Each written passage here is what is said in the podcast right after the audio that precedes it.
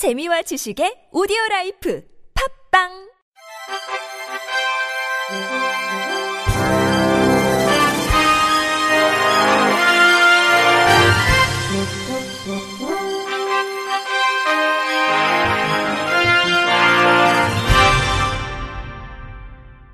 청취자 여러분 안녕하십니까? 5월 20일 월요일 KBIC 뉴스입니다. 정부가 장애인 고용 촉진과 직업 재활 정책 수립에 필요한 기초 통계 자료 수집에 나섭니다. 한국장애인 고용공단 고용개발원은 장애인 경제활동 실태조사, 장애인 고용 패널조사, 기업체 장애인 고용 실태조사 등 세종의 통계조사를 실시한다고 밝혔습니다. 장애인 경제활동 실태조사는 취업과 실업 등 장애인 고용정책 대상의 정확한 규모를 추정하기 위해 만 15세 이상 등록장애인 만 1000명을 대상으로 해마다 경제활동 현황을 파악하는 것으로 오늘부터 오는 7월 7일까지 진행됩니다. 장애인 고용 패널 조사는 매년 동일한 대상의 추적 조사를 통해 장애인 경제 활동과 관련된 동태적 통계 자료를 생산하고 있으며 조사 대상은 2016년에 구축된 2차 웨이브 패널 대상자 4,577명으로 오늘부터 오는 8월 23일까지 진행됩니다. 기업체 장애인 고용 실태 조사는 우리나라 기업체의 장애인 고용 실태 및 정책 수요를 파악하는 것으로 오늘부터 오는 8월 30일까지 각 기업의 인사 담당자를 대상으로 진행합니다. 장애인 고용 통계 세종의 결과는 한국장애인 고용공단 홈페이지와 고용개발원 홈페이지에서 확인할 수 있습니다. 장애인 구직자의 개인정보 보호를 강화하는 내용의 법안이 발의됐습니다. 국회 환경노동위원회 더불어민주당 전현희 의원은 지난 15일 이런 내용이 담긴 장애인 고용 촉진 및 직업재활법 개정안을 제출했습니다. 장애인 고용법에는 고용노동부 장관이 장애인을 고용하거나 고용하려는 사업주에게 장애인의 신체 정신적 조건, 직업 능력에 대한 정보를 제공해야 하는데 장애인 당사자가 원치 않은 정보를 제공하면서 개인정보 보호법 위반이라는 지적이 끊이지 않았습니다. 이에 전 의원은 장애인 고용법 개정안에서 장애인 구직자 동의 없이는 노동부 장관이 관련 정보를 사업주에게 줄 수 없도록 했습니다. 전현희 의원은 장애인 고용법과 직업안정법 개정안을 추진해 사회적 약자인 장애인을 보호하고 구직자의 권리가 더욱 강화되도록 할 것이라고 밝혔습니다. 일부 장애인 직업 능력 개발원이 1급 발암 물질인 성면을 제거하지 않은 채 장애인을 교육해온 것으로 드러났습니다. 국회 환경노동위원장인 자유한국당 김학용 의원이 노동부 등으로부터 제출받은 자료에 따르면 전국 5개 장애인 직업능력 개발원 가운데 경기도 고양시 일산과 부산, 대구 개발원에서 성면이 검출된 것으로 나타났습니다. 장애인 직업능력개발원은 장애인을 대상으로 24시간 기숙 형태로 운영하는 직업훈련소로 한 곳당 연 700에서 1000명의 장애인이 훈련받고 있습니다.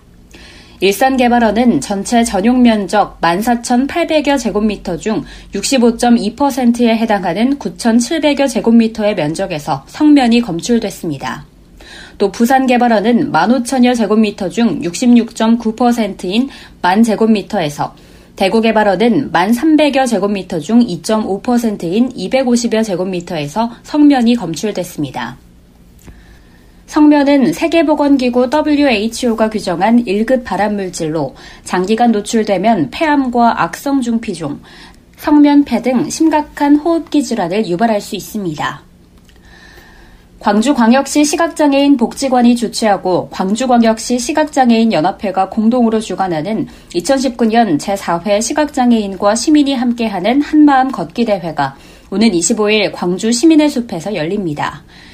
이번 행사는 참가자 사전 접수를 통해 광주광역시 시각장애인 연합회와 광주광역시 시각장애인 복지관, 후원자, 자원봉사자, 지역주민 등 300여 명이 참여할 예정입니다. 걷기 코스는 광주 시민의 숲 물놀이장부터 용두교에 이르기까지 왕복 2.5km 구간으로 안대쓰고 걷기와 장애 공감 체험 부스, 점자로 이름 쓰기 등 다양한 시각장애 체험과 미니 콘서트가 진행됩니다. 한편 대회 장소인 광주 시민의 숲 내에는 핸드레일과 음성 안내 시설 등이 설치된 한마음길이 조성돼 시각장애인과 비장애인이 함께 안전하게 산책을 즐기는 장소로 이용되고 있습니다. 전국 남원의 한 아파트에서 시각장애인 남성이 투신해 중태에 빠지고 방에서는 희소병을 알아온 친형이 숨진 채 발견됐습니다. 지난 17일 저녁 7시쯤 전북 남원 조산동의 한 아파트 13층 베란다에서 48살 윤모 씨가 떨어져 중상을 입었습니다. 방에서는 희소병을 앓고 있던 친형 51살 윤모 씨가 숨진 채 발견됐습니다. 경찰은 형제가 함께 극단적 선택을 한 것으로 보고 가족 등을 상대로 정확한 사고 경위를 조사하고 있습니다. 충청남도는 지난 16일 천안 비렌티 웨딩홀에서 제25회 충청남도 시각장애인 경로 행사를 개최했다고 밝혔습니다. 도에 따르면 시각장애인 어르신 문화활동 한마당이란 이름으로 개최된 이번 행사는 시각장애 노인 간 친선과 화합을 도모하고 시각장애에 대한 인식 개선을 위해 마련됐습니다. 충남 시각장애인 연합회 회원 및 임직원, 자원봉사자, 지역사회 주민 등 600여 명이 참석한 가운데 열린 이번 행사는 식전 행사와 기념식, 문화 행사 등의 순으로 진행됐습니다. 이날 기념식에서는 도내 저소득 시각장애인 및 가족의 교육기회 확대를 위한 충남 시각장애인 연합회 흰지팡이 장학금을 학생 7명에게 전달했으며 14개 시군지회별 대표로 나선 시각장애인 노인에게 각각 카네이션을 전달했습니다. 아울러 문화행사에서는 노래자랑과 경품 추첨, 무료 건강검진 및 상담 등 다채로운 프로그램이 펼쳐졌습니다. 이정구 도저출산 보건복지실장은 이번 행사는 사회적으로 소외된 시각장애인 어르신들이 서로 친선을 도모하는 것은 물론 지역사회 주민들과 함께하는 화합의 장이라며 앞으로 장애인과 장애노인 관련 정책을 만들고 실현하는 데 최선을 다할 것이라고 말했습니다. 5월 15일 스승의 날을 맞아 시각장애인 선생님께 학생들이 정성스레 만든 특별한 감사편지가 배달됐다고 합니다. 자세한 소식을 KBS 이정은 기자의 목소리로 만나보시죠. 안녕하세요. 6번 정희. 안녕. 안녕하세요. 3학년 6반 이전입니다. 안녕. 학생들이 큰 소리로 반과 이름을 외치며 인사합니다. 역사를 가르치는 류창동 선생님은 앞을 볼 수 없는 시각장애인입니다. 가보개혁으로 조선이 조금 바뀌었어요? 많이 바뀌었어요? 많이 바뀌었죠, 그죠? 학생들의 적극적인 대답은 수업 진행의 필수. 칠판 대신 미리 준비한 수업 자료를 나눠주고 책 대신 점자 단말기를 더듬으며 설명합니다.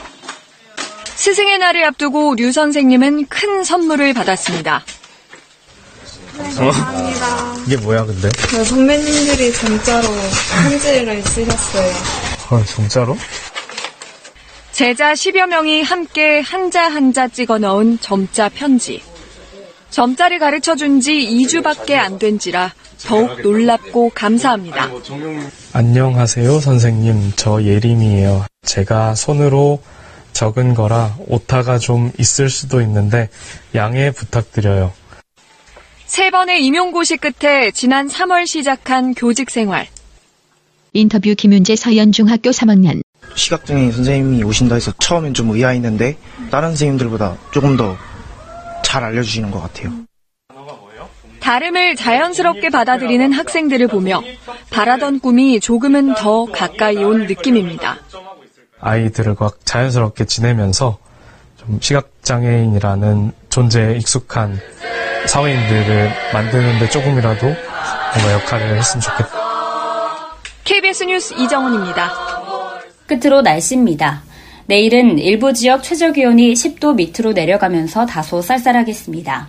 아침 최저기온 서울이 13도, 강릉 14도, 대전 11도, 전주와 광주 11도로 예상됩니다. 낮 최고 기온은 서울 23도, 춘천 23도, 대전과 청주 24도, 광주 24도를 보이겠습니다. 전국은 대체로 맑고 강원 남부 산지에서 낮에 소나기가 내리는 곳이 있겠습니다. 새벽부터 아침 사이 내륙 지방을 중심으로 안개가 낄 수 있으니 교통안전에도 유의하시기 바랍니다. 이상으로 5월 20일 월요일 KBRC 뉴스를 마칩니다. 지금까지 제작의 류창동, 진행의 김예은이었습니다. 고맙습니다. KBRC.